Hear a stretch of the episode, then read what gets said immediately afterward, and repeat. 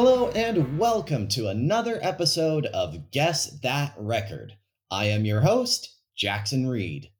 This is the show where we talk about music and try to figure out which album I pulled from my collection. It's our first episode of 2024, so if it's your first time with us or you've been here since the beginning, thanks for tuning in. We have an awesome guest today.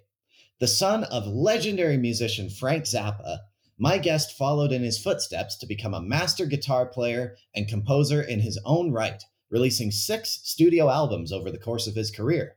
He's also carried on the legacy of his father's music by fronting the successful group Zappa Plays Zappa.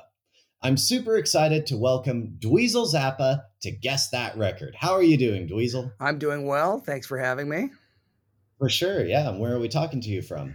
Well, I'm in a secret location, you know, somewhere in a bunker way deep down below the Earth's surface. nice.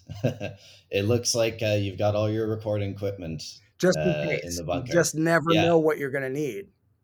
Exactly. Yeah and um, we're so we're recording this on January second, so we're freshly past uh, Christmas and New Year's. But I assume you had a good holiday. Oh uh, yeah, it was uh, pretty low key. Spent mostly with dogs. We have three dogs, so nice. Yeah, I've got three dogs as well. Um, yes, just but, crazy um, enough to have three, just like us. Perfect. Yeah, there you go. Um, so yeah, I'm very excited to be speaking with you today because I'm a fan of your dad and, you know, I would say by association and through your own projects like Zappa Plays Zappa, you're probably the ultimate expert on all things Frank Zappa. Uh, and, well, I would think, you know, yes. I mean, yeah. I did grow up around all the music, watching how he made the music, watching how he rehearsed the band, watching how he played guitar, watching how he made sounds with his guitar, working in the studio, working with the synclavier. I was there for most of the important things that uh, were his trademark things that ended up being well known to the world, especially uh, as he continued to be a composer and write music that was performed for orchestras and other things. So I was able to really see the whole creative process, and it was a great education. Absolutely, yeah. So uh, you know, super cool to talk with you for that reason. And I'm also a musician and a guitar player myself. And, you know, I think you're like the first like big time guitar player that we've had on this podcast. So nice. I'm, uh, I'm excited to talk with you about guitar as well. Sure. Um, and uh, so to start off, I always like to ask, you know, what was the first song or the first album that you remember hearing that sort of made you take music seriously? Well, I only ever heard my dad's music growing up other than we had some 45s and a little uh, sort it was like a um, a mobile little uh, PlayStation thing. You could take it from room to room. It wasn't very heavy. It was very cheesy plastic, but you could play little 45s on it. And so there were songs, Halloween songs, spooky songs, whatever. We just had like a little collection of some records that could be destroyed by this tiny uh, bad record player. And mm other than that, I only heard my dad's music. So by the time I was 12, when I started hearing things on the radio and noticing other music, I had this feeling of, well, where's the rest of it? Why aren't they using all these other instruments? Uh, there's so many more sounds I'm used to, but I wasn't hearing any of it. And it was too simplistic for me, most of what I heard on the radio. So I wasn't.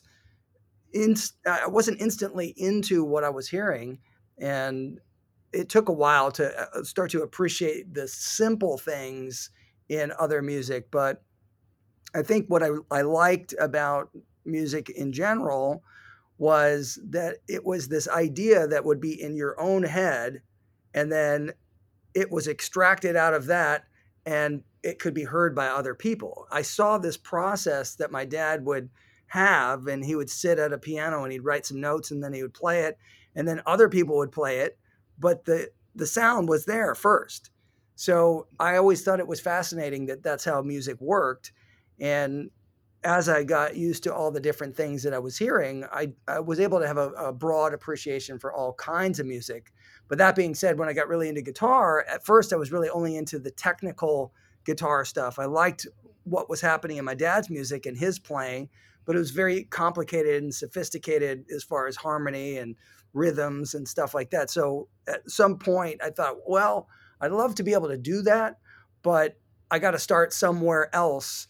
And the first thing that really struck me was Van Halen. When I heard that, uh, I re- that and Randy Rhoads guitar playing. The the style that they had was very technically proficient, but it was also musical, and it, it was a thing that was uh, it was pushing skill and musicality at the same time, which reminded me of my dad in a way. So I like that. I like the technical aspect of it. So if I was going to compare other music and listen to what was happening from a technical standpoint, most of the music fell short because people couldn't play as technically proficiently as Edward Van Halen or Randy Rhoads.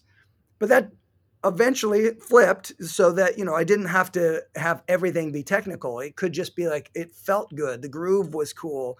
The the intention behind some just element of somebody going for something that maybe they couldn't even do, but they they just went for it anyway. All that stuff became more appealing later, but as you know, as I was saying, the, the technical side was really important at first. But if something's too technical now, not so much interested because it's I, I, don't know, it, it's it's more like an exercise unless it can become very well crafted arrangement and music together with the technical thing which is rare. Uh, I think my dad did it very well, but other people, I, I, I haven't found anything like it that I'm drawn towards. Mm, yeah, and you, you know, it's interesting with with you because you really wasted no time sort of starting to record and all that stuff because your first single uh, you ca- you came out with when you were 12 right um, which was my mother was a space cadet yep and uh, you know, you mentioned Van Halen. It was produced by Eddie. And I think it's so interesting because Eddie was a huge mentor for you.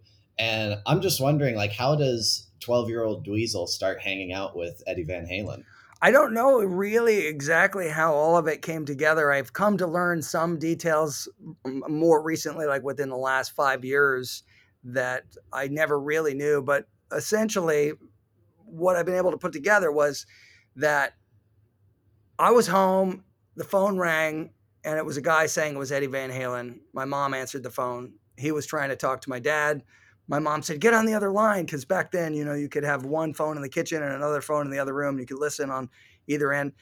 I had no idea what I was listening for. I just, I, I was like, well, maybe I could tell if it's him, but I'd never seen him in an interview. I'd never heard his voice in an interview. We didn't have MTV or anything like that at that point because this was 1981, 82, somewhere right around there. And anyway, he ended up talking to my dad and he came to the house about 20 minutes later.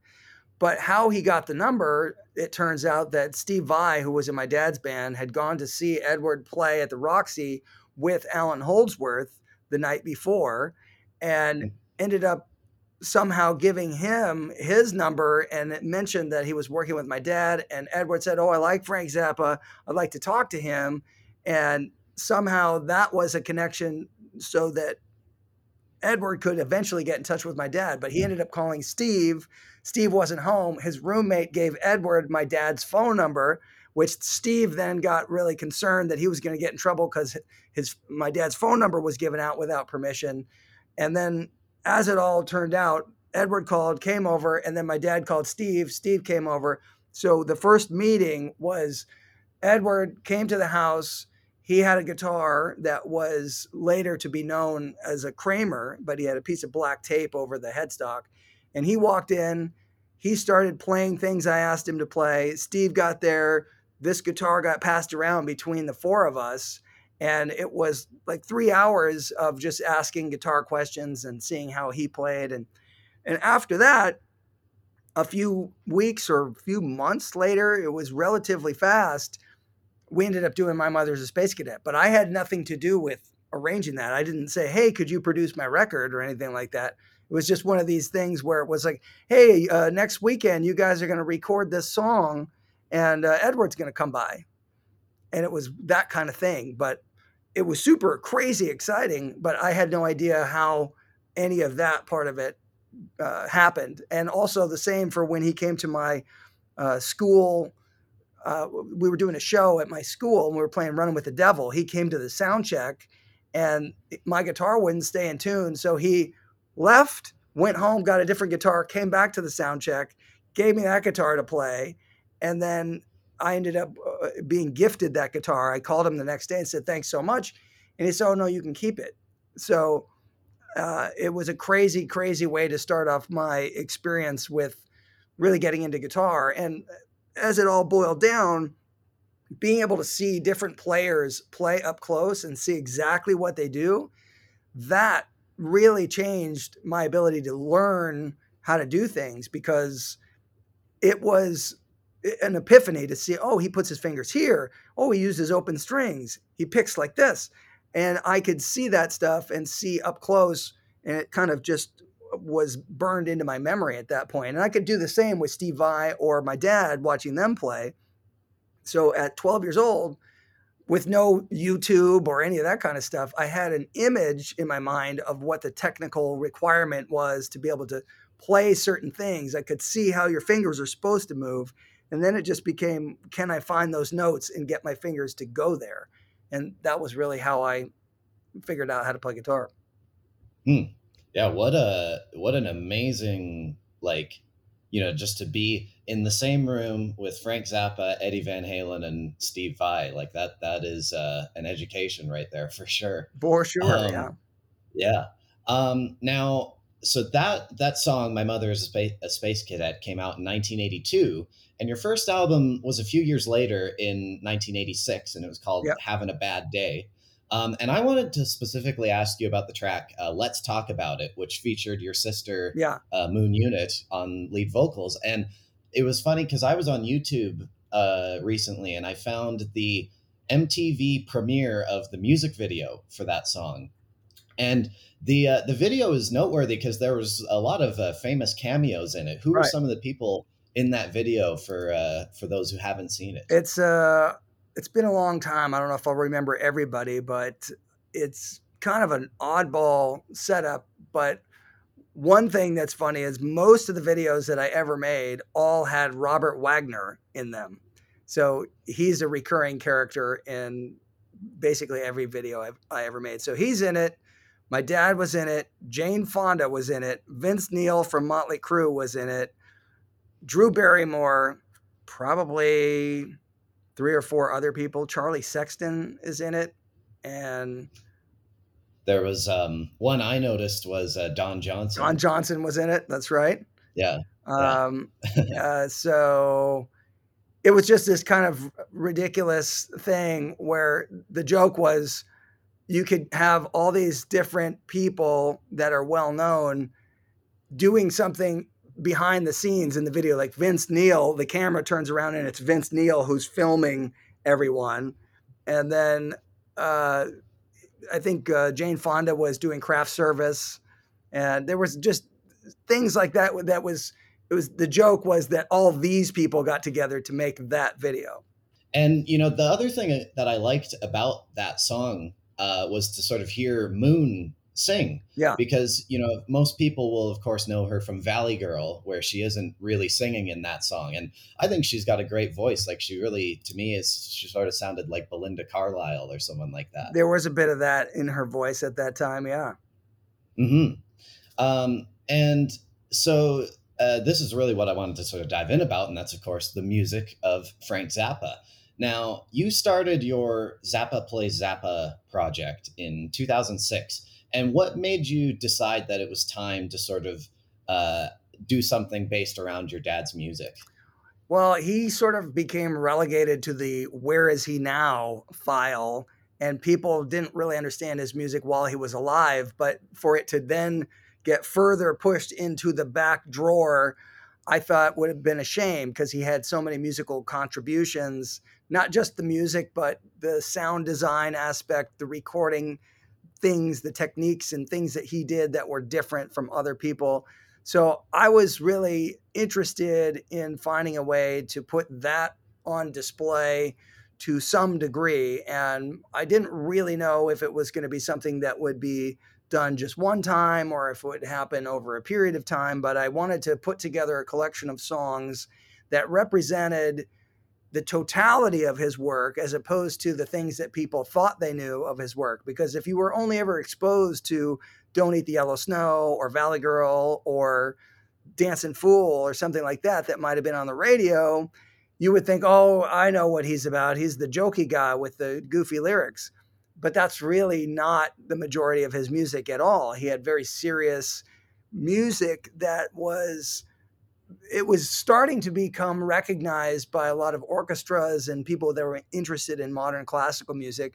But this was a way to say, okay, let's bridge the gap with all of that stuff, all of his important, serious music, the fusion of jazz and rock and funk and all these things.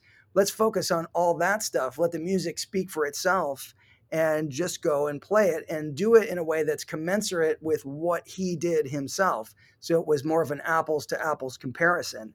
That's what the whole project was designed to do. And it succeeded in that way because once people started to hear that we were playing it, like I said, commensurate with the same way that he did it, there was even more of a respect for the music because you could see wait a minute, all of these people in the band I put together had to go through a lot of effort to learn this stuff. You can't just go up there and play it. It takes months of rehearsal and it's a it's a really specific skill set. You got to find the right people to be able to play that stuff and execute it properly, memorize it and and do all the things that are required. So that was a big undertaking and it just kind of continued on from 2006 to 2020 when we played our last show, the I, the amount of shows we did was probably close to 2,000 shows, maybe even over 2,000 shows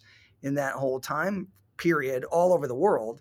And we learned a lot of material. We didn't just play the same songs every time. So I'm going to guess we learned over 300 songs in that time frame and a lot of it I have had filmed at different concerts, but virtually none of it has been released other than the first DVD.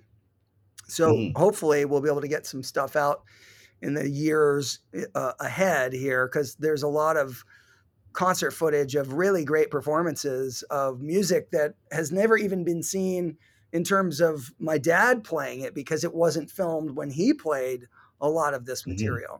So there's a lot of cool things that exist, but just haven't seen the light of day yet. Awesome. This episode of Guess That Record is sponsored by Marvel Marketing.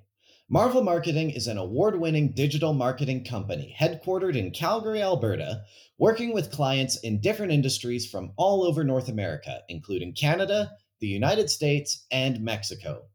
Marvel marketing services include website design and development, website maintenance, search engine optimization, public relations services, and social media management, amongst others. To find out more, visit marvelmarketing.ca. This episode of Guess That Record is sponsored by Guitarworks. One of Canada's top independent music stores for over 30 years, Guitarworks carries a huge selection of musical instruments from the biggest brands in music including Gibson, Fender, Martin, Yamaha, and Paul Reed Smith. Visit any of their three Calgary locations or shop online at guitarworks.ca and join the Guitar Perks program to earn money back with every purchase. Guitarworks, your total guitar store. This episode of Guess That Record is also sponsored by Recordland, home to the largest selection of music in Canada buy, sell, and trade tapes, CDs, and vinyl. Located in Calgary's Inglewood neighborhood on 9th Avenue Southeast, visit them in person or on Instagram at Recordland Calgary. You know, I guess like talking about sort of, you know, playing your your dad's music, um, and just like kind of comparing his style of playing guitar to yours, because I think like Frank has like you, you know just from listening to his music i can really tell like the bread and butter is kind of his when he's soloing is the minor pentatonic scale which is the best guitar scale. Um, yes, I use it's it a lot definitely a, a very useful scale. Um, he did favor Lydian as a mode. Uh, uh, that Mhm. Lydian and Mixolydian is where most of his solos reside, and of course, the minor pentatonic scale exists in both of those modes.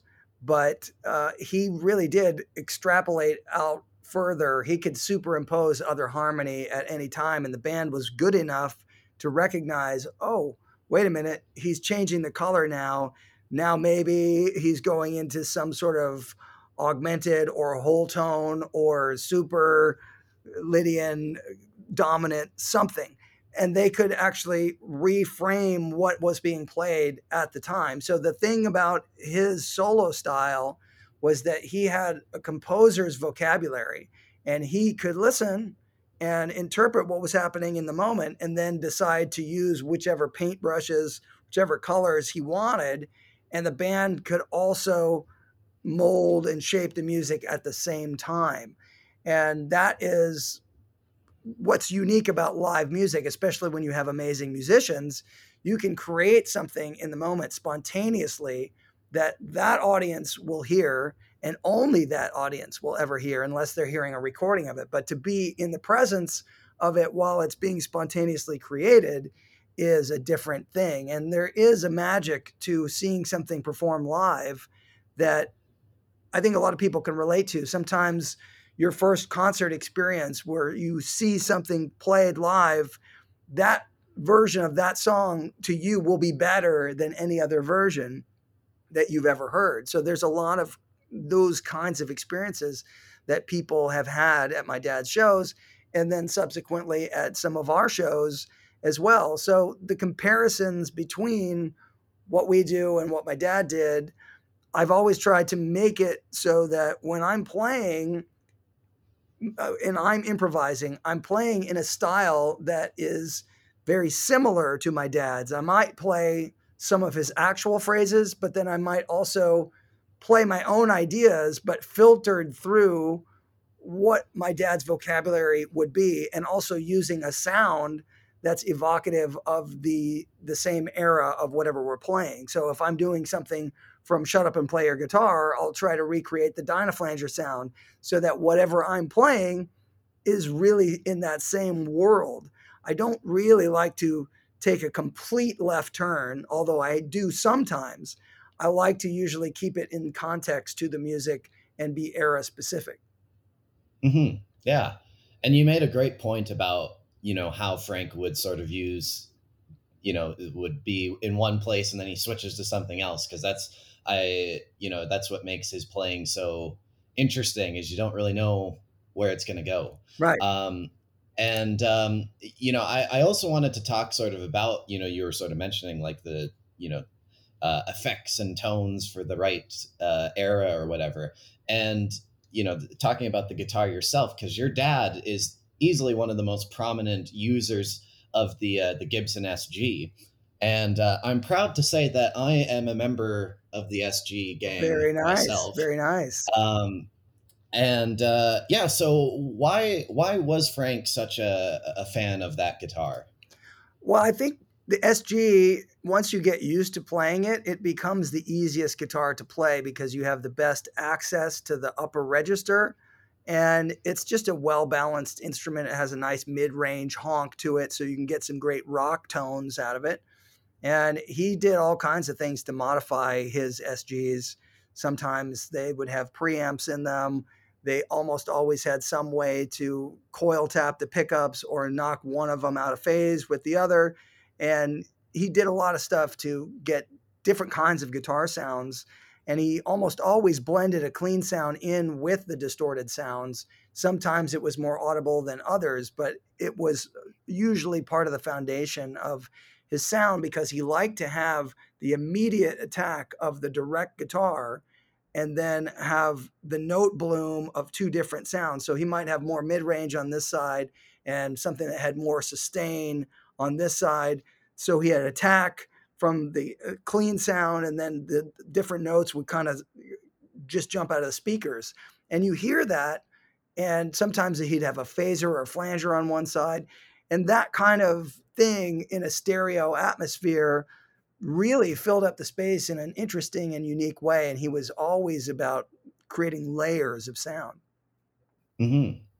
And this is sort of an educational question for you here, but um, you know, when I, I was in high school when I first got into your dad's music, but in a way, I found it a bit daunting to get started with, and I don't mean it in the way that it was like too complex or too right. weird or or anything. It was daunting because there's just there's so much of it. Right. He released 62 albums while he was alive, and then there's been even more stuff to come out since his passing.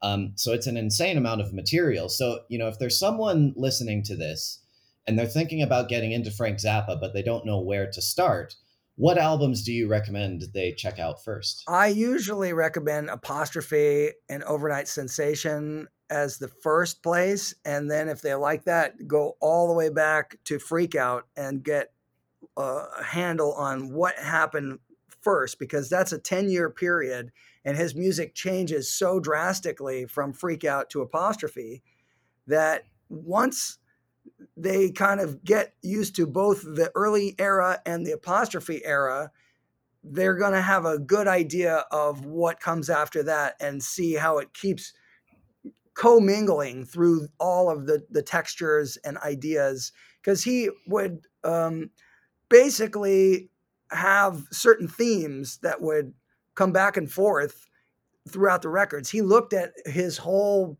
uh, body of work as essentially one composition. So that's why you have certain things that come and go, and sometimes like a piece of music is in one song and then it appears later as its own song. So he mm-hmm. was very much into recapitulating themes and taking music and reharmonizing it. I don't think there's any other artist that did as much to take their own work and reharmonize it and repurpose it in different ways, different styles. Uh, I've never seen it done by anybody else. Mm-hmm. Yeah, and um, you know, I'd love to. I'd love to go through a few Zappa songs with you because sure. you know, as we talked about it earlier, you, by being family and having toured these songs for so many years, you really are the guy to to break this music down. And I wanted to start with my favorite Frank Zappa song, which is Montana. Sure. Um, it was the first like original song of Frank's that got me interested in him. And I remember when I found it, I was like, "Oh, that's cool. There's a song about Montana because I've I've spent a fair amount of time there." But uh, you know, it uh, when I turned the song on, I was not expecting to hear about dental floss or pygmy um, ponies but, or yeah, or yeah. mental toss fly coon, which was the the phrase that was supposed to be said was dental floss tycoon, but the singers, yeah. it was Tina Turner and the other girls that were part of the Ikettes. They sang mental toss fly coon by accident, and that was something that was kept because it was hilarious.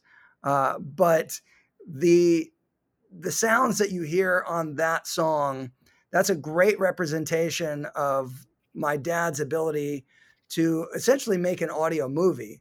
There's mm-hmm. narration, there's this talk singing, which is almost like rap, but he's doing all of this over a chord progression that is then orchestrated to have these things that are cartoonesque that appear in between stuff. So they bring some of the lyrical content to life. And he does that with orchestration that you wouldn't typically hear in a rock context. So you're going to hear marimba and you're going to hear some different horns and flutes and guitar doing different things. And then you hear sped up vocals that were recorded at a different speed and some really fast singing, uh, having words that they have to say that's a real tongue twister. So there's a lot of stuff in that song that you hear, and then he's got this ripping guitar solo.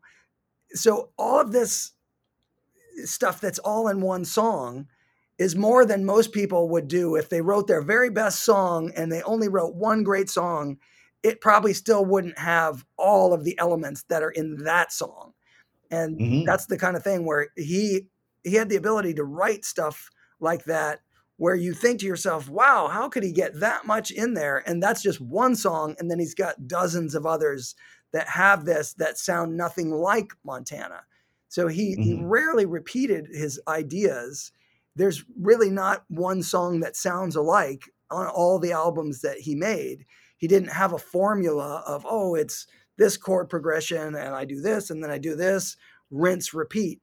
He never did anything like that. So Montana is fun and funny, but there's intricate parts in it. The um, melody, that part is so crazy. The the instrumental part that da da da da da da, da that whole part is so hard to play if you try to learn that on guitar. And it was never played on guitar until Steve Vai uh, was in the band. But then mm-hmm. Over a period of time, some people attempted to learn it because it was a great challenge. I used to play it live on stage when we played it, but there's really difficult rhythms in it. Yet at the same time, it's so musical and hummable, even though you've got crazy nested tuplets and all kinds of stuff in there. Mm-hmm. And it's got such a great groove to it. Like I, you know, I just I would love to like cruise down the Pacific Coast Highway playing that song. It's right. It's uh, yeah, and you know, I've seen a bit of debate about its meaning because like when you think about it like what does it mean right? Like you can't raise a crop of dental floss. Um and i've actually i've seen some people suggest that like it's you know a commentary on frank's music career or it's like about the american dream. But did, did frank ever elaborate on the song's meaning if it even has one in the first place? No i think it's just a, a goofy idea to make a, a song about somebody that is a dental floss tycoon. It's just such mm-hmm. the American thing that you could actually have a product like that. And whoever invented that could be a tycoon from that. I think the absurdity of that is really more what it speaks to. But then you put pygmy ponies and all this kind of stuff in there, and it's just the absurdist kind of idea that it's almost like a, a little musical cartoon. Mm-hmm. And I mean, you could you could say ask similar questions about a lot of other songs, like you know who who is Chunga and why do they need revenge? Yes, that that would be yeah. something that could be explored. I don't know. Mm-hmm. Uh, maybe it's uh, uh, a wrestler. Right. Yeah. Um, and I'd love to bring up uh, Joe's Garage because I think you know, despite the fact that it's like this big triple album rock opera uh, in a way, I find it to be like his most cohesive album. Uh, and the obvious highlight from that record is Watermelon in Easter Hay. Right. And I was reading that you once said it was the best solo that Frank ever did. Do you still hold that opinion? Yes, I think it's an amazing solo. Uh, he's played many uh, fantastic solos, but if you consider the context of the chords that he's playing and the note choices at the exact time where the chords change and what he was able to do just as an improvising player and to create this thematic buildup with rhythmic twists and turns nobody plays like that mm-hmm. even if he was to sit down and try to write that as a guitar solo i don't think he would try to create that he's done other things like that where he's then taken it and extrapolate it further. So if you take a song like revised music for low budget orchestra, he improvised a nylon string guitar solo on that that was then transcribed and horns were added to it to follow exactly what he played and then it was harmonized sometimes with very bizarre harmonies where they were very close and the sound was this amazing texture that you would never think to have nylon mm-hmm. string mm-hmm. plus a bunch of horns playing in this really idiosyncratic way. But he had a couple of uh, lines that he played that were rhythmically incredible. And the, just the way that it has all these twists and turns, it's it's similar to some of the stuff that he did on Watermelon in Easter Hay, but he left that one just expansive and open. And the tone that he had is just so heartbreaking. Mm-hmm.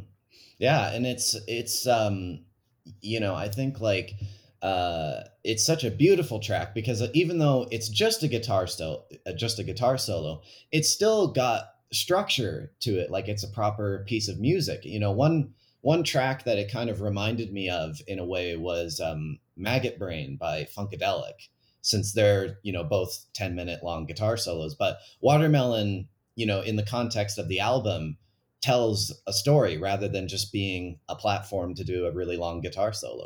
But there is also the narrative that is basically saying this is the last imaginary guitar solo because in the future music will be illegal it will be taken mm-hmm. from people and they will not have the ability to hear things or even imagine them in the mm-hmm. future so it makes it even more poignant when you think about it like that yeah absolutely um, and, and this was a track that I, I wanted to bring up because i'm currently in the process of learning it on guitar and it's uh, Peaches en Regalia. Yeah. Um, and for those unfamiliar with it, it's a extremely complex instrumental, and I've been learning it by sort of breaking up, breaking it up into chunks. And yeah. I've got about the first fifth minute and fifteen seconds down, but I know it gets crazier from there. So, are there any tips you have to get through that middle section where it's just like a whole bunch of notes being thrown at you? Well, it's that's almost a very Bach like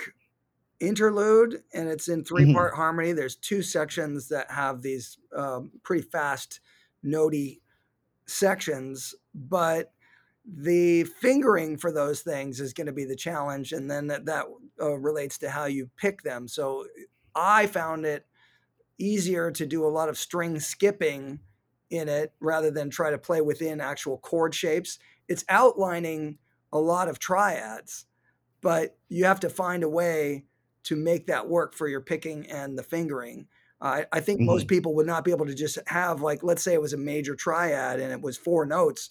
I don't think most people would be able to pick individual strings and get that to sound right. You have to make that move across different strings, and so that's the the challenge that you're going to find is the picking and the fingering to make it work for what you're able to do. But it's a it's a beautiful run especially if you learn all the different parts, the different harmonies there. If you if you really figure out which each one is doing, it's a great thing for your ear and it's also for fingering. You'll see, oh wow, that harmony really works in an interesting way because it's not just all parallel harmony. There's things that have um, different movement, contrary motion. Mm-hmm. And and thankfully, you know, it's only a three minute song, so it uh, you know it's not like too crazy to to figure out in my opinion well there's um, some hard and, stuff in there and a lot of people when they oh, yeah. do, uh, try to figure it out they they don't get it right you know so yeah for uh, sure uh, it's it's and, tricky and that, but the interesting thing was the very um the song itself the original performance of it had about a three minute blues jam in the middle of it and all that was edited out mm. that would have been a very oh. different song if it had that in it yeah, for sure. No, that uh, doesn't seem to match at all there. So that no. uh, that's interesting. Yeah, um, and you know, for you uh, in the concept, since you've you know played these songs live and stuff, would you say that the songs like Peaches or maybe something like Keep It Greasy from Joe's Garage are the most satisfying to play because of how complex they are? Uh, well, there's definitely a lot of complex songs, and some more than the ones you mentioned, even more complex than that that we've played. You know, songs like uh, G Spot Tornado or Dog Breath Variations, or um, I mean, there's uh, Inca Roads has some very very difficult things in it, but the satisfaction of playing the music is I think all the way across the board. If you can play any of these hard songs, the Black Page, there is a certain sense of satisfaction that you have reached the top of the mountain because there's very few things that could be any harder than the songs that we're talking about. And mm-hmm. the thing about them is that even though they're very technically difficult, they are something that you can follow and enjoy as a piece of music rather than just a technical exercise. So you take something like The Black Page, which was written as a drum solo, and then you imagine that my dad just said, Oh, I'll just put some notes to those rhythms. It's the opposite way that most people would write music. He had all the rhythms first, and then he just attached notes to it. So, part of what I learned from that was if you've got strong enough rhythms, you can put any notes that you want. So let's say you have a group of five and you subdivide it with two, then three. So one, two, one, two, three, one, two, one, two, three, one, two, one, two, three. He used that a lot. You hear it in a lot of his music. That's in Kid Nazarov, da da da da da da da da da, all that kind of stuff. But the thing about that is, if you have that strong rhythm as a contour, it doesn't really matter what notes. It, it, could be random notes, but then you land on a strong downbeat that's in the right key at the right time. And you can be very experimental with what you want to do in your improvisational playing or even in your composition because the strength of the rhythm is it's strong enough for the the listener to go on that journey. And so I started working on my own improvisational skills based on trying to think of what are the different ways that I could create groups of five on one string, two strings, three strings, so that I would have some sort of ability to improvise.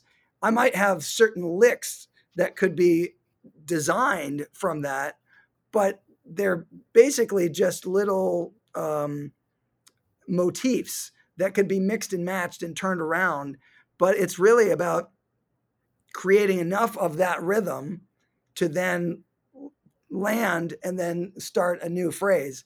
So that compositional strategy I put into my um, my improv playing, and it's been something I've developed for the last I don't know ten years or so.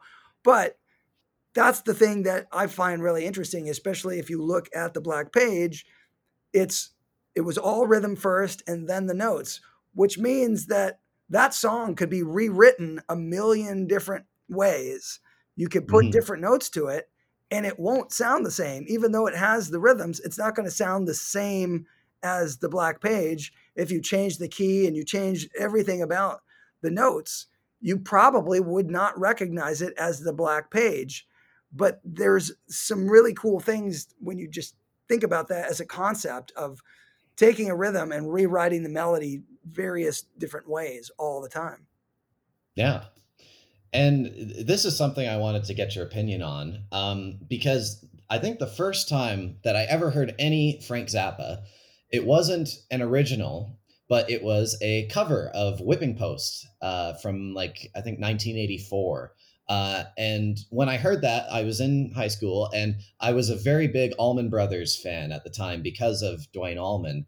And I just happened to come across that video of, of Frank doing Whipping Post, but it really blew me away because his playing uh, in that version was so good. And of course, Robert Martin uh, had the incredible lead vocals there. But uh, you know, since then, I've found that Frank did some very interesting covers over the years. Like he he does a does a very interesting Stairway to Heaven, and right. I recently found uh, a cover that he did of uh, Christopher Cross's "Ride Like the Wind," which I thought was uh, well, I thought it was better Cross than the original. Was supposed to actually come on stage and sing it, but he didn't. Mm. And one of the uh, guys that was on my dad's road crew did a Christopher Cross impersonation and sounded a lot like him and sang it instead. But you mentioned right. these other songs, including Whipping Post. Whipping Post became a song in the set list. And you hear, if you ever listen to the Helsinki record, the one where they're playing live in Helsinki, which was about 1974, 75, somebody in the audience yells out, Whipping Post.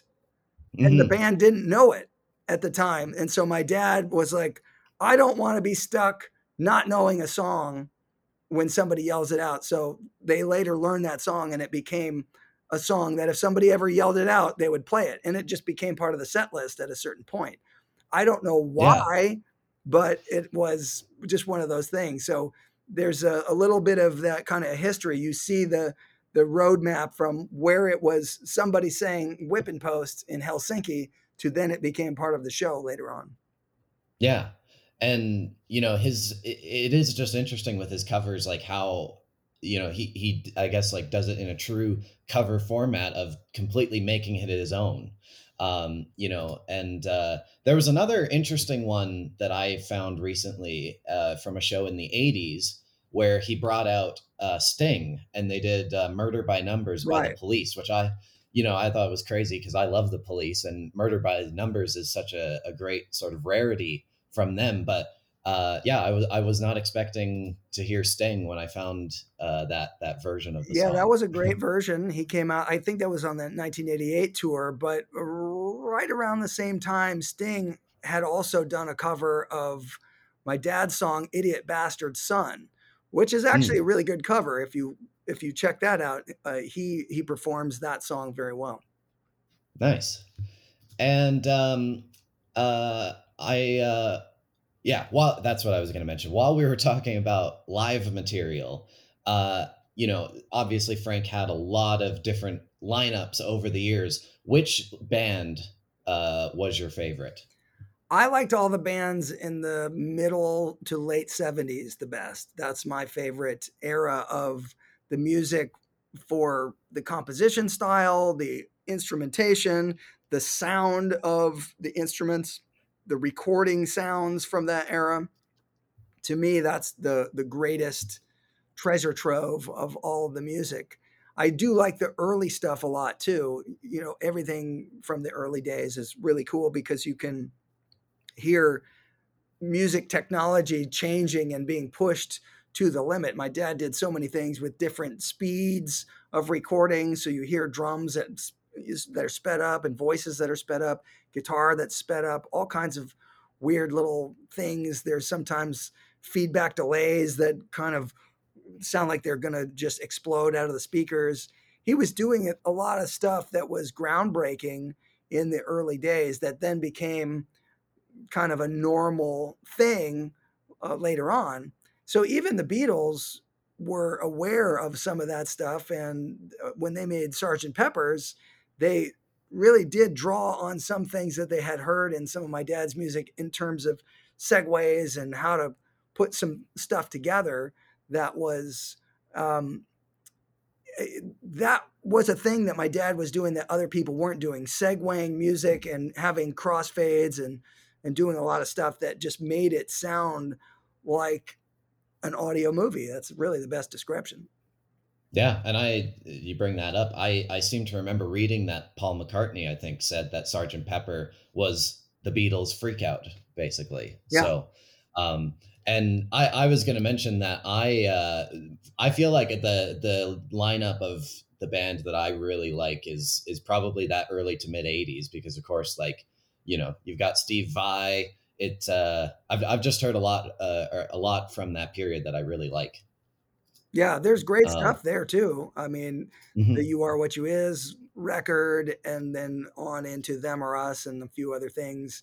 Uh, that's the era where Steve was playing a lot of the stunt guitar parts, as my dad called it. So it was cool to hear things like "Sinister Footwear" being played on the coral sitar, and I liked hearing a lot of the really beautiful melodies on things like. Um, uh, what would be uh, I can't remember the name of the the one song, but it uh, he Steve Vai ended up playing a lot of the really difficult things, and I used to love to see that stuff where he was playing envelopes or alien orifice or some of the really tricky rhythmic things that were written in the music. But oddly enough, he never played St. Alfonso's Pancake Breakfast or Inca Roads on guitar. And then when I started doing the touring of playing my dad's music, I learned that stuff on guitar. And he said he tried to learn that stuff, but he just couldn't do it. He ran out of the room mm. because it was too frustrating. He just couldn't do it. Uh, and so he had previously thought that to be impossible. But then there I was playing it night after night on tour. Now, that was not without a lot of effort. I would probably say that I had thousands of hours of practice to make that possible for me to mm-hmm. play mm-hmm. because in 2006 when we started i had already been working on the music for at least a year and totally changing how i played guitar and when i was learning st alfonso's or the fast lines in inca roads i would play that stuff and even though it goes by in a few seconds I would play that stuff hours and hours and hours a day. And even before every show, I would be warming up backstage playing those hard parts probably for two hours before going out on stage and playing a two and a half hour show. So mm-hmm. even seconds before going on stage, I was still running parts of Inca Roads just to make sure that it was under my fingers. Now, if I had to sit there and try to play it right now, there's no way I could. I haven't even played guitar hardly at all since 2020.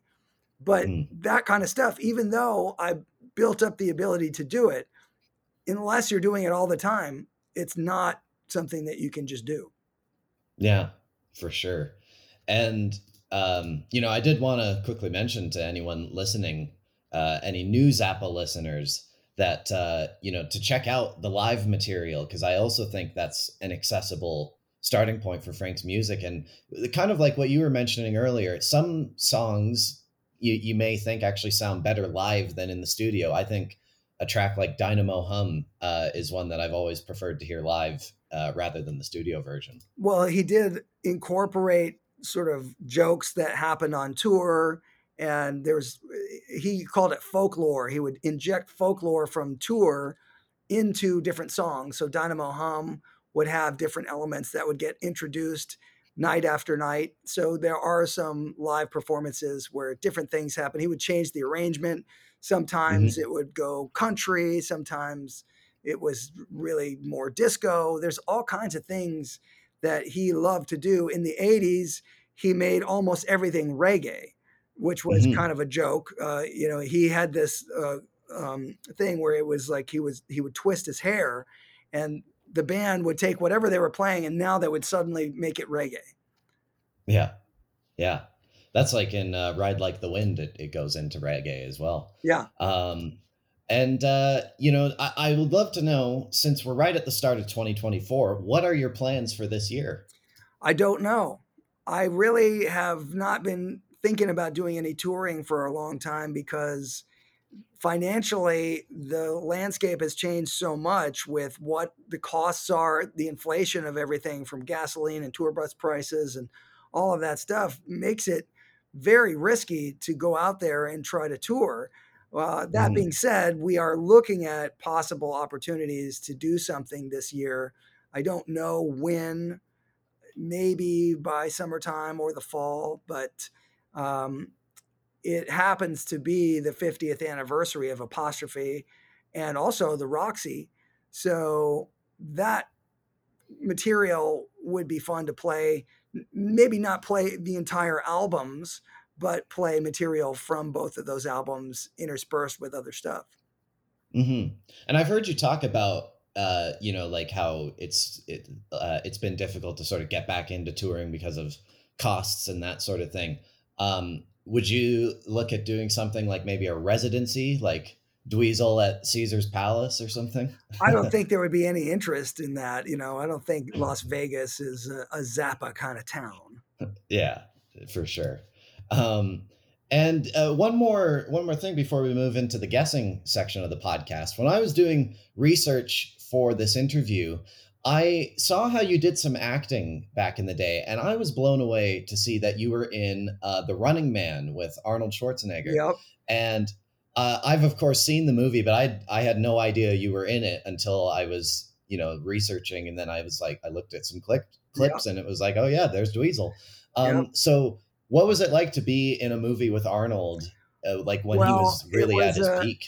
It was kind of crazy because people don't realize how much waiting around happens during making movies. So mm-hmm. I was part of the the ragtag team of uh, people that were supposed to be these gun carrying, uh, you know, rebels that have to take over this TV studio. Uh, and this scene that we were supposed to do was involving some stuff outside, some stuff going through tunnels, and it was in a place that was out in Fontana, uh, some sort of uh, beat up warehouse or something, but a really dirty location, dusty, dirty, mm-hmm. filthy. We had clothes on that were filthy. And so you would be sitting there waiting to do whatever you're going to do. And your call time might be, let's say, three o'clock in the afternoon and then come three or four in the morning, you still hadn't worked yet, and they're like, okay, it's going to be the next day, and you keep getting different call times, and it just shifts and shifts.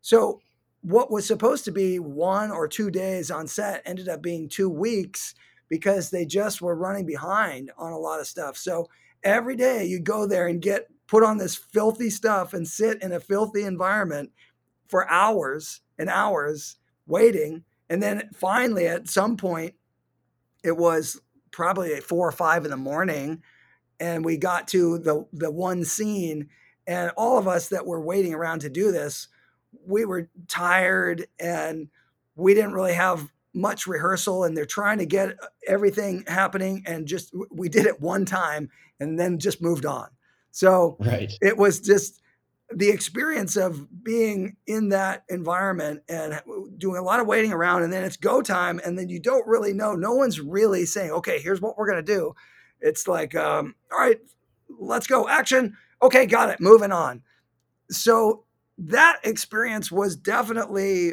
not what you think of when you make movies. It was just like, what just happened? Uh, and I remember mm-hmm. mostly just sitting around in filthy, dirty clothes. That's right. my, my biggest memory of that film. Right. Yeah. No, I I have done uh, a little bit of acting on the side myself because in my hometown of Calgary, uh, there's actually quite a lot of film production going on here.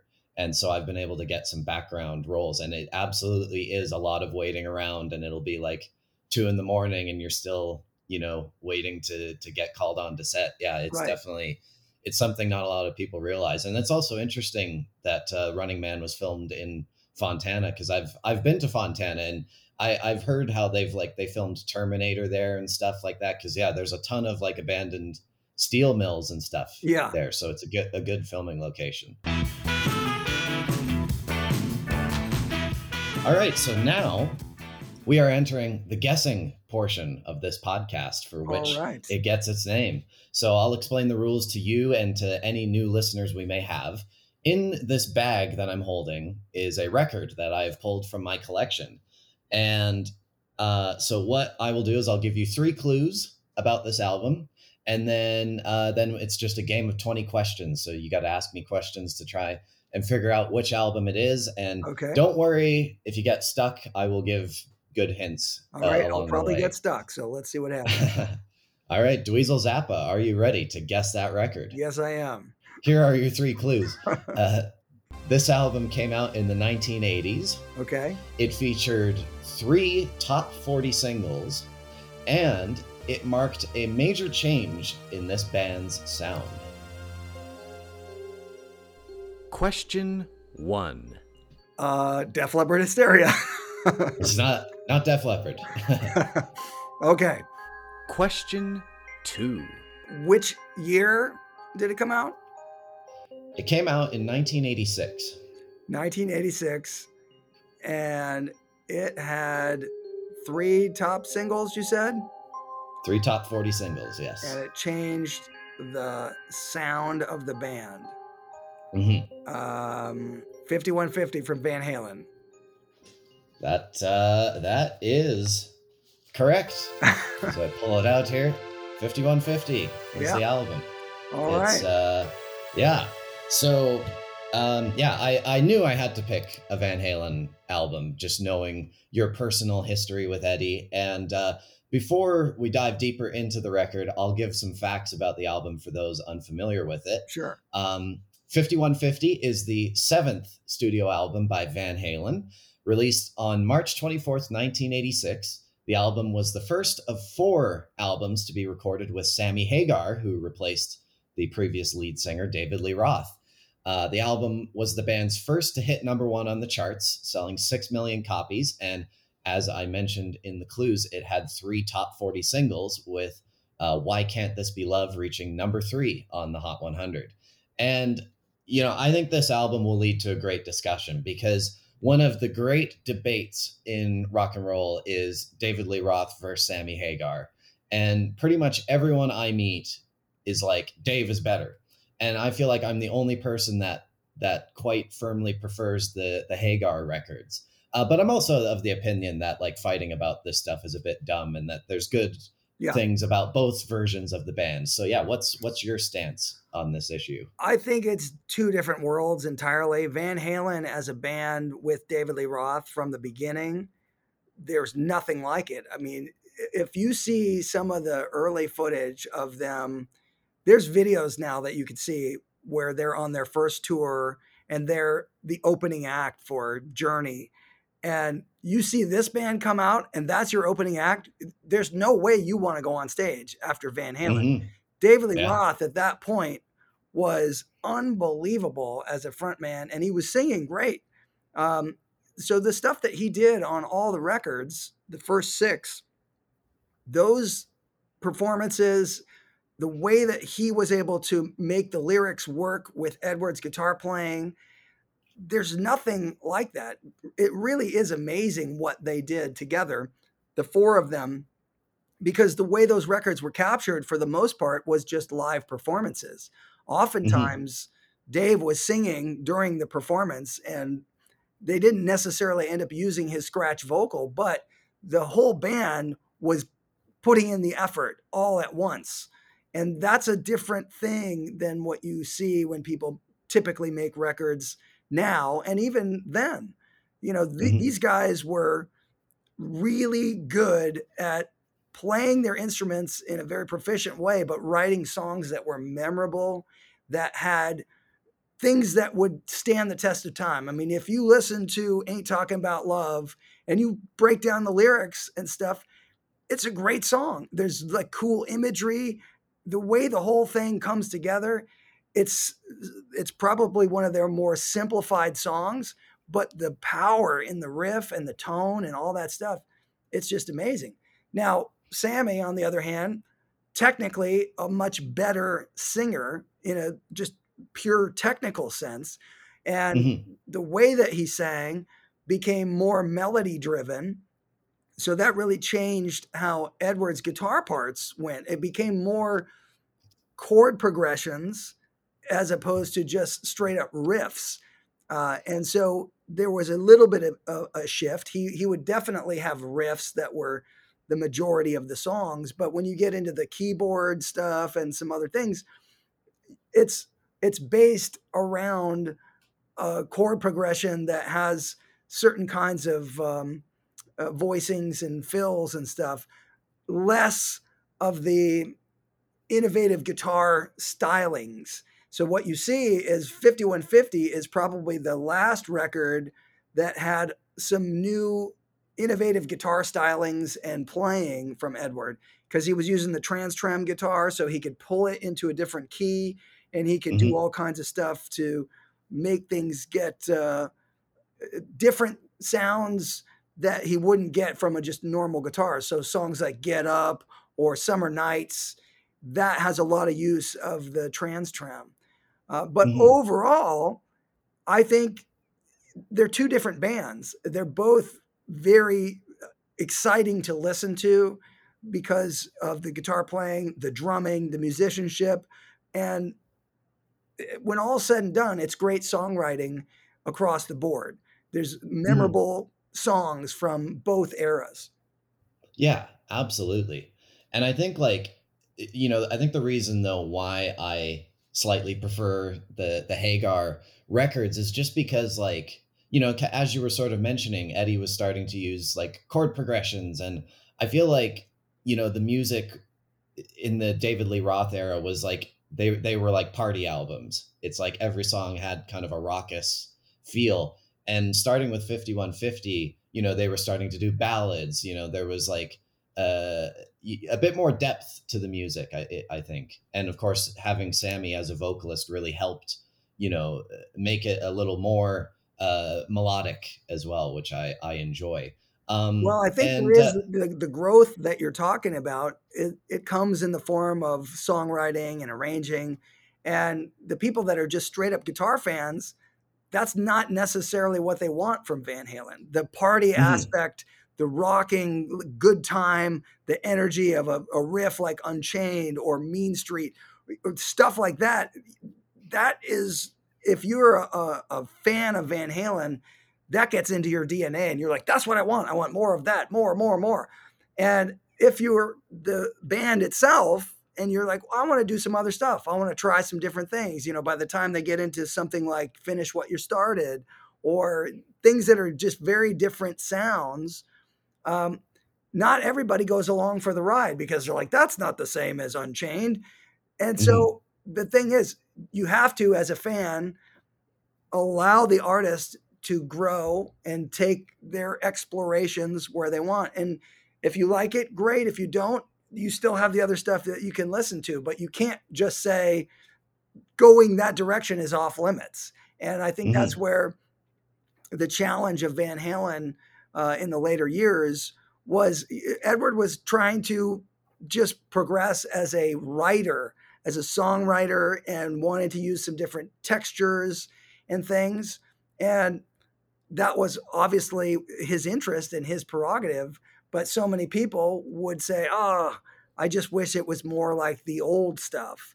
And same for Mhm. David Lee Roth. By the time he was back in the band, he also wanted to keep growing in different directions. And the fan base is like, oh, we want to pull you guys back to what we love in the the uh, early years. So it's a bit of a struggle if you're the trying to create new content, new music, new art, but people don't want you to go in the direction that you're interested in. So it is what it is, but I think you always have the music that you like available to you. So if you like the early Mhm. records, just keep listening to those. Yeah. And I mean, I don't think the band had to worry too much because, as I mentioned, the the record went to number one, and all of their albums with Sammy went to number one.